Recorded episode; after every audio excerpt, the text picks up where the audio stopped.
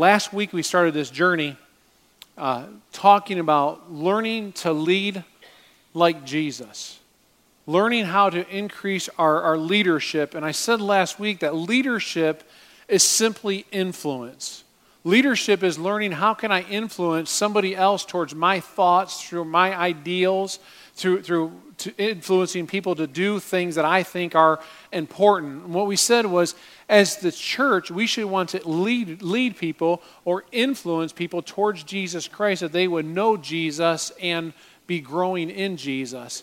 And so when we're talking about leadership, when we, when we break that down, really all of us in this room are leaders. Today we're going to talk about how there's some different levels or different positions of leadership, but all of us have a chance to lead.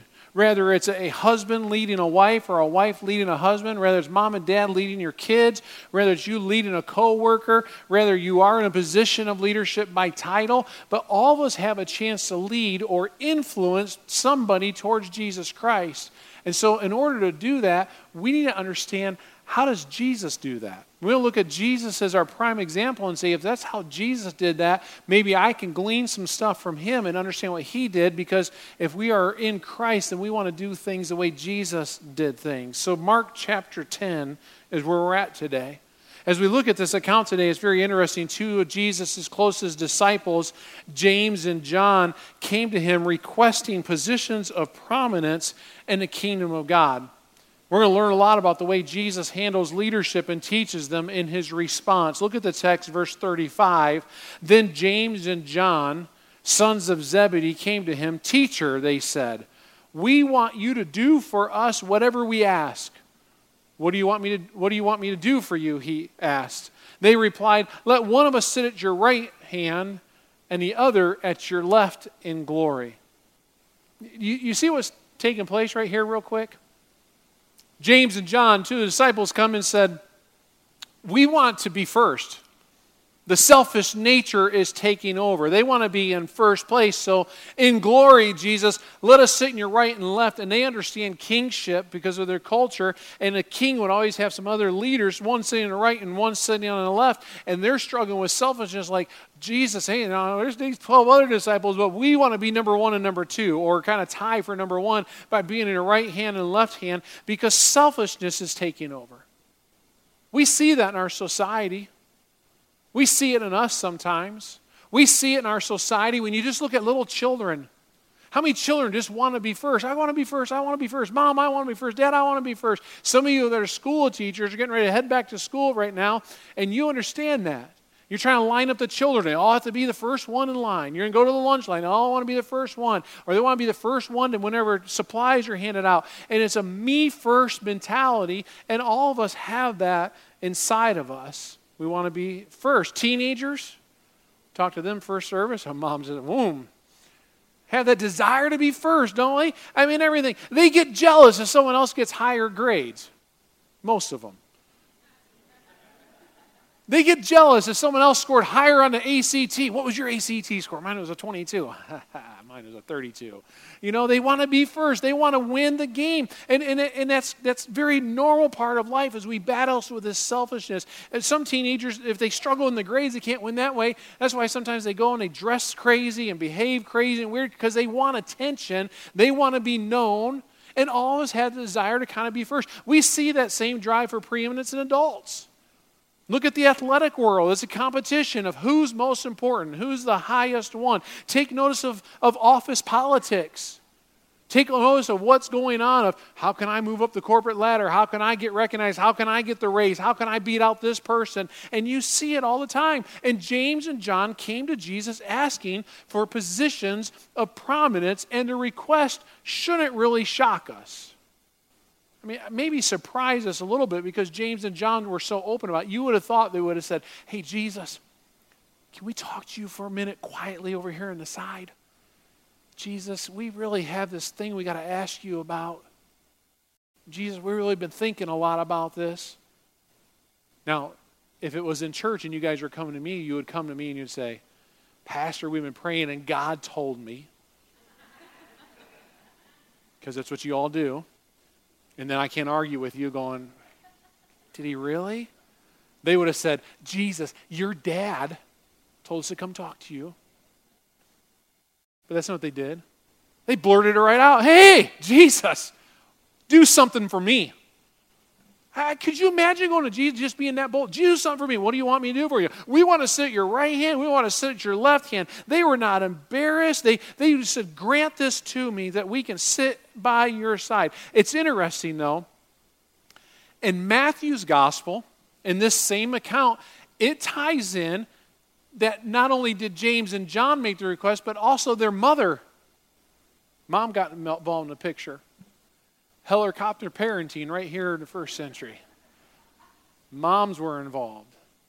And mom goes, the text says, Mom goes and says, Grant these my sons can sit at your side in the coming kingdom.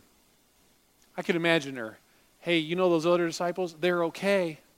But James and John, my boys now, they're, they're top notch. Jesus, listen to me here. They're really good. Kind of like the mom or dad going, Why is my kid not playing much? My kid can hit a baseball just as good as Johnny can. My kid is faster than just, my kid's the best. He should get more playing. We'd never do that, though, would we? That's what she was doing right here. She's going to Jesus and speaking up for James and John and saying, hey, they're really good here. Uh, make sure they're sent the right hand and left hand of you in glory. And look what Jesus answers to James and John and her mother. You don't know what you're asking, Jesus said to them. Can you drink the cup I'm going to drink? We can, they answered. Jesus said to them, You will indeed drink from my cup, but to sit at my right or left is not for me to grant. These places belong to those for whom they have been prepared by my Father. Jesus says, I don't make this decision. This is my Father's decision. But there's two leadership principles that Jesus teaches here. First of all, he's trying to point out to them listen, leadership is almost always a lot tougher than we think it's going to be. Because they're coming and asking for a place of leadership, and Jesus is saying, Listen, can you really do this? Can you really handle it? You be able to drink from the cup? And he's not talking about a physical cup. Can you really take on what I'm going to be taking on? And the disciples seem to have forgotten what Jesus just told them a few verses earlier. We look at verse 33, and it says, We're going up to Jerusalem, he said, and the Son of Man will be betrayed to the chief priests and the teachers of the law. They will condemn him to death and will hand him over to the Gentiles who will mock him and spit on him, flog him, and kill him. Three days later, he will rise. He says, Are you ready to go through the torture and the turmoil that I'm going to go through? He says, I don't know if you really understand what you're asking. Jesus' leadership role involved opposition and arrest and scourging and crucifixion. And he's like, Are you really ready to drink from this cup? Are you ready to walk in my shoes with me? Now, see, what we do in America is we have a tendency to see other people's job as in glamour moments. We tend to look at other roles and go, man, I wish I could have what they have. And we don't see the struggle or the difficulty behind the scenes. I mean, we probably all have done it at some point or another. We see a doctor and we go, man, those doctors, man, they have nice houses, they make good money. Man, look at the doctor's life. I want to have a doctor's life. But we don't see what's behind that. We don't see the medical school and a number of years of medical school and many of them pile up de- debts. We don't see the late night phone calls or the text messages that they get. We don't see their failures and their frustrations. We don't see when the doctors are wrestling with a patient who's going through something really hard and they're losing sleep for their patients. We don't see all that. We just see, oh, look at that doctor. He has a place of prominence, a place of influence, and I want what he or she has. Or you think about a coach who wins the championship we say, man, I'd be great to be on that team and me being the leader of that. I want to be that coach who's, who's leading to win a championship. But we don't see the late night film study.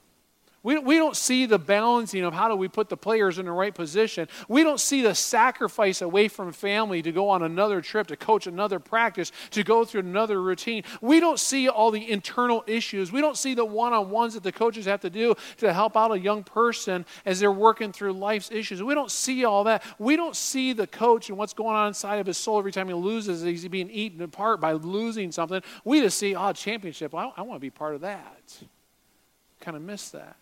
We, we see a CEO, someone running a company, making a great salary, having all the accolades. We go, man, that'd be really cool to have my own company, be able to run the company, be in charge of the company. But we don't see sleepless nights as they're wrestling with heavy decisions. We don't see the pressure to succeed because shareholders are nipping at their heels, going, What are you doing for me? What are you doing for me? I got to make money. We don't see when the percentage just drops one or two or three percent in their business and everyone's freaking out and they feel the pressure that's upon them James and John, that's what they're looking at. Look at Jesus.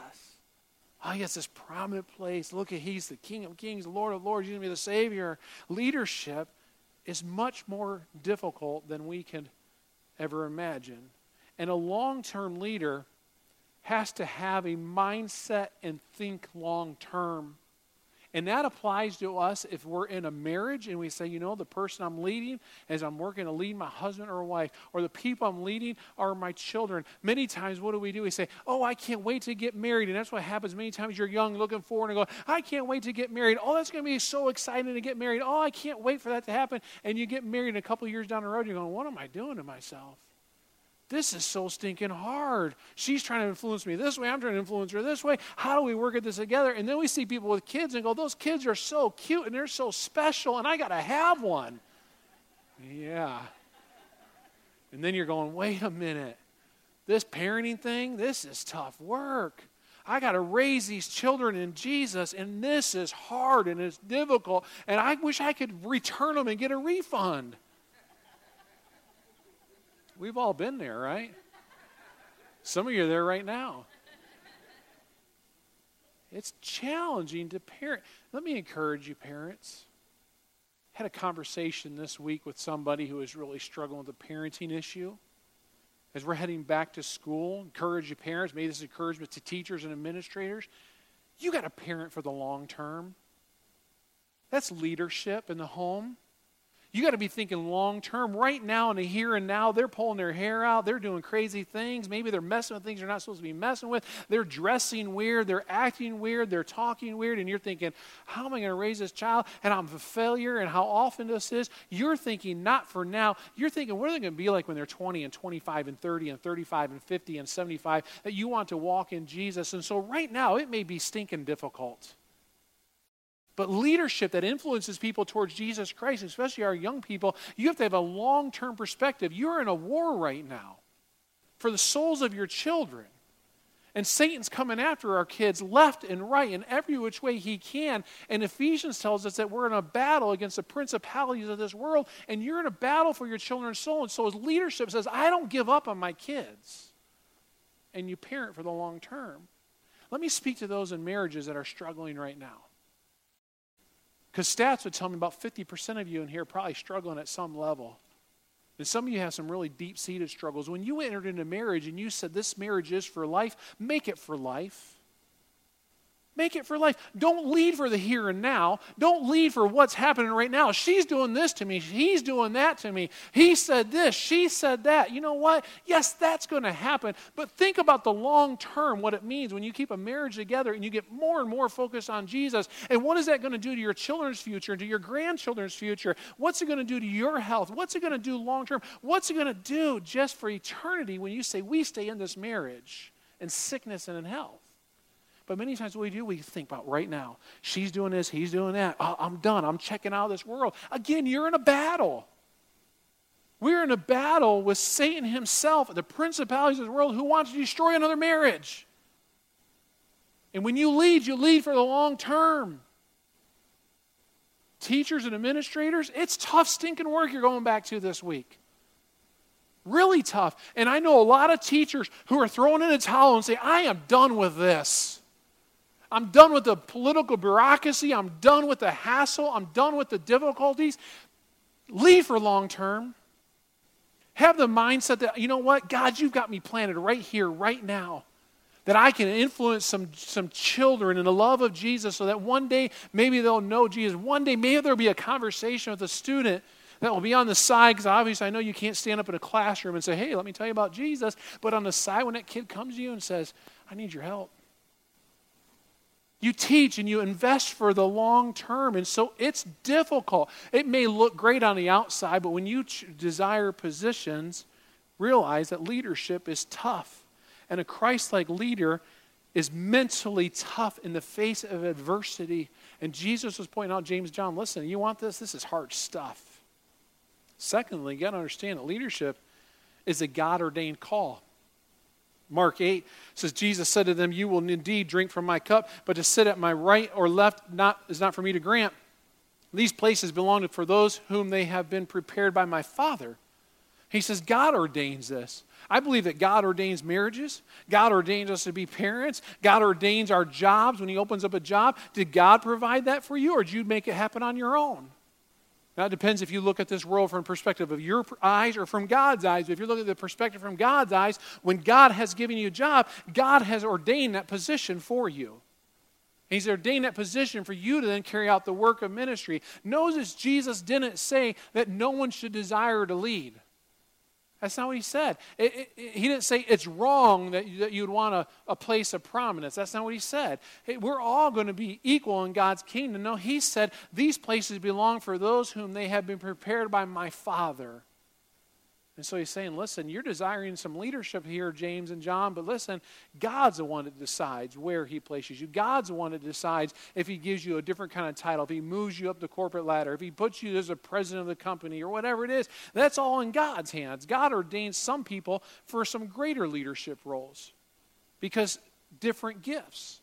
And God polishes some of the gifts in some of us, improves us to be leaders, and puts us in those positions of leadership for His purposes and for His kingdom. An example of this is Joseph in the Old Testament.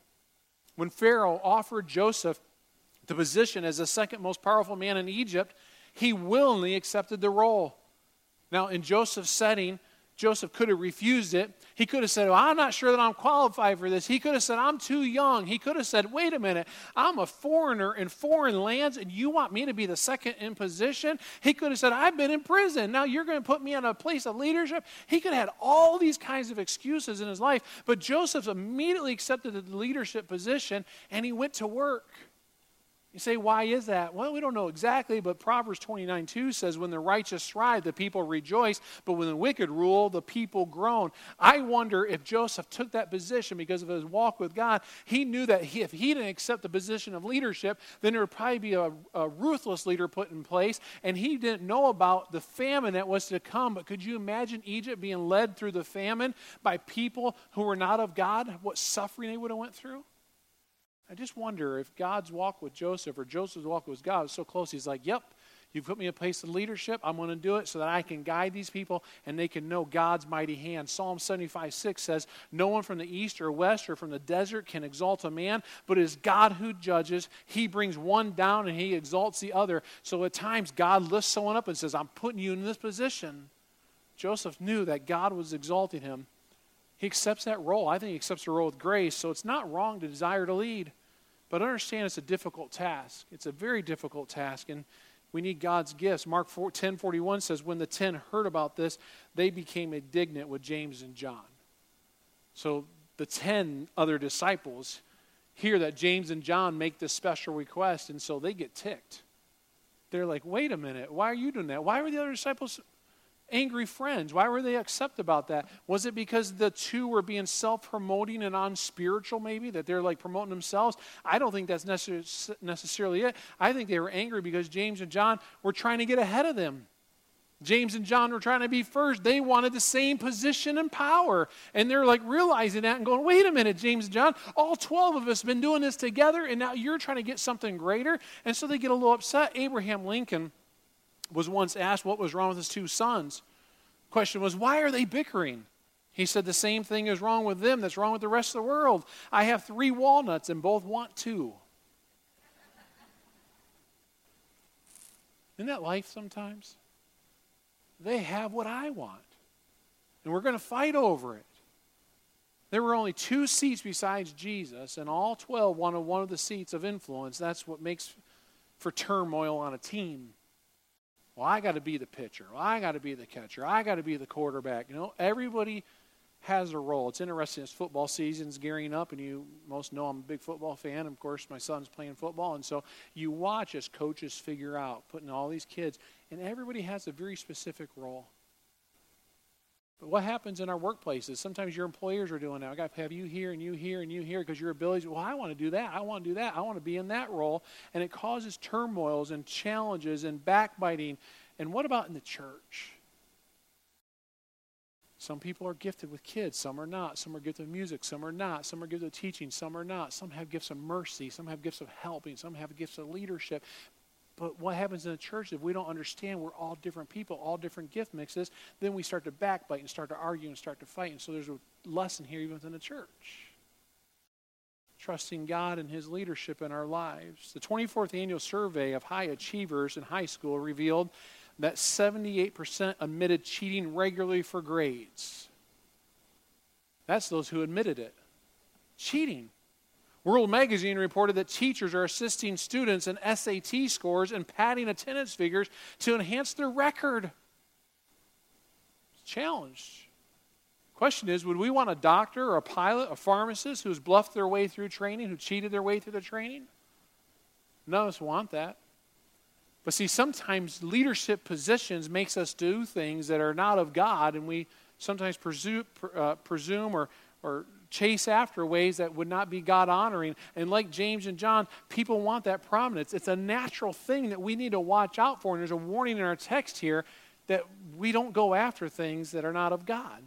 And we don't do what we can to climb that ladder. The problem is that some are willing to cheat, lie, manipulate, steal, and even forfeit their soul to get there.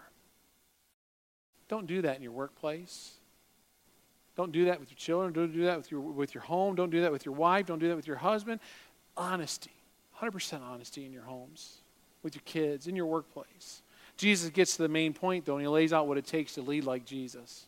Look what he says in verse uh, 42 and on.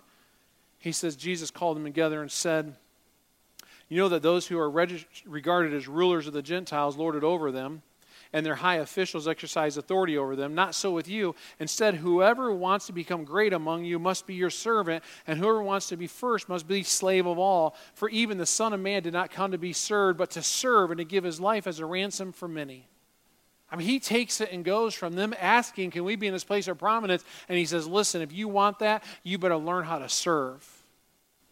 And we live in a world where officials and leaders and businesses, they love to exercise authority, love to bark out orders, love to intimidate, love to threaten. Matter of fact, if you've noticed on, on the news yesterday, the breaking news about the Maryland football team, all these coaches now are going to be getting in trouble because of their, their threatening atmosphere, their barking out order atmosphere, their controlling atmosphere. And worldly leaders tend to think many times that leadership means throwing your weight around. Have you ever worked for a boss who just loves to be in charge? You ever notice somebody who didn't have a title and now all of a sudden get a title? And how they change? And how because of their title now they're insistent on, on their status and their, that you submit to them or to their authority? Jesus said, Not so with you. Not so with us who are Christ's followers. Whoever wants to be great among you should be servant of all. Christian leadership is countercultural to our thinking. It's not about titles. It's not about position. It's about servanthood. Instead of lording over people, the godly leader seeks to serve those who are under him. And may I suggest, if you are under other people in leadership, you can also lead upward by serving, by taking on that servanthood mindset. Instead of demanding attention, the servant steps out of the spotlight and looks to make those who are leading good and those who are not leading good. Instead of making decisions based on image enhancement, the servant leader's decisions are based on what will ha- enhance the organization or enhance the team or enhance the family. The servant leader doesn't demand respect, he earns respect. She earns respect simply because they walk the talk. And moms and dads, if we take servant leadership in our home, our children will want to follow that. Versus being demanding and lording over them because I'm mom or because I'm dad. Jesus Christ didn't just talk about servant leadership, he demonstrated that by getting down and dirty with some common people. Notice how, how his unselfish thinking was evident in the same chapter of Mark's gospel when the parents brought the little children to him Parents brought the little children for Jesus to bless them. Look at the text. It says, No, let the little children come to me, for the kingdom of God belongs to such as these. I tell you the truth anyone who will not receive the kingdom of God is like a little child will never enter it. Disciples are like, Get away. Children are coming, and Jesus is welcome. And disciples are like, Jesus, we have important things to do, depending on which gospel you look at. And Jesus is like, Stop. Let's spend some time with these children. Now, Jesus wasn't too busy for the kids. Here's the other thing that's real interesting is these children really couldn't help Jesus further his mission.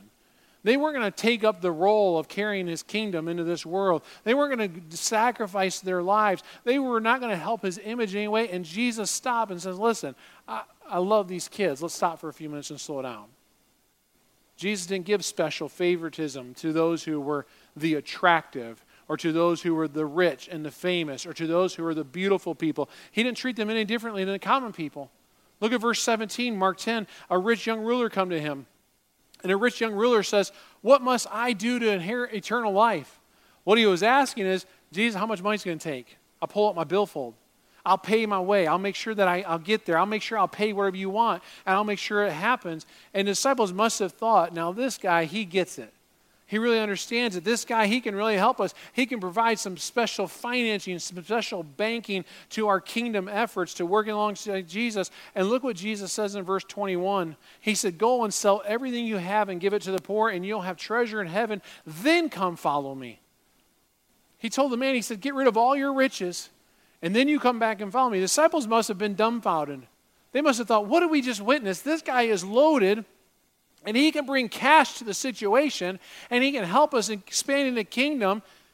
And Jesus told him to go away. Jesus never demanded that kind of sacrifice. He didn't want the money. Why was he making it so difficult for this man of influence? Because they didn't understand what Jesus was demonstrating. And Jesus looked at this rich young ruler and he's pointing out listen, here's the problem. This man loves his riches more than he loves God. And he thought that his riches could buy his way in the kingdom, buy his way into accomplishing God's work. Verse 22 it says, At this, the man's face fell. He went away sad because he had great wealth. What it means is he couldn't let go of the money. Couldn't let go of the money in order to receive and follow Jesus. And Jesus didn't show favoritism. He didn't show that favoritism or special concessions to the rich. He could have very easily said, Ah, yeah, come on in here. We need you. We need your deep pockets. You're going to help us out. His standards were consistent with everyone. He was a servant leader, not an egotist who forced just on catering to the important. He served. Now, contrast that response of Jesus' response to the rich young ruler with the response to the blind beggar at the end of chapter 10. Look at verse 46. As they came near Jericho, a blind beggar from the side of the road began screaming to Jesus to help him, Son of David, have mercy on me. Many rebuked him and told him to be quiet. He was regarded as a nobody, but the pitiful man realized this was only his only chance and he refused to be silenced. He barked even more loudly, Son of David, have mercy on me. Jesus stopped and said, Call him. He was brought to Jesus, and the Lord answered, What do you want for me for you to do? He said, Rabbi, I want to see. Go, said Jesus, your faith has healed you. Immediately he received his sight and followed Jesus along the road. You see the counterculture of thinking in Jesus? He let the rich man walk away and he searched out the poor beggar. You come on over here. He served those who couldn't return the favor. There's nothing he knew he was going to get out of that blind beggar. Nothing. He served those who were in need, even though they couldn't give anything in return. The heart of servanthood you see in Jesus. See, if we're going to be like Jesus, we need to think countercultural we, we need to think with that heart of servanthood. How do I serve my wife today? How do I serve my husband today? How do I serve my kids today? How do I serve my boss today? Yes, even the boss that drives you crazy and makes your life miserable. How do I serve them? How do I put on that, that towel of servanthood? The idea of Jesus washing feet. How do I do that? See, we don't lead to accumulate more money or more power or more attention. We lead for the benefit of others, and the benefit we want them to know is we want them to know Jesus. And so, where you're planted at today, whether you're in a place of high position of leadership or whether you're just one of the gophers at the job, no matter where you're at, you have an opportunity to lead, influence people towards Jesus Christ. We give ourselves up for those who need that kind of assistance, that kind of a direction. The amazing thing is, the more we lead like Jesus, the more effective our leadership becomes the more we're willing to serve, the more effective we'll be in speaking and sharing Jesus. Jesus is that perfect example of a servant leader. His greatest act of service, the willingness to go to the cross, the willingness to die on a cross for the sins of the world. He didn't die a martyr's death, but he died a substitution death. He died deliberately substituting for your sins and my sins. He dies on that cross See, true Christ like leadership has that kind of sacrifice mindset that I am willing to go even to the point of death for somebody. That's what Jesus did for you and me. So I want to encourage you, church, as you think about leading, leading from whatever position you're in, whether you have a title or no title, do it like Jesus. Choose to be a servant to those who God puts in your life where you can influence people towards Jesus Christ.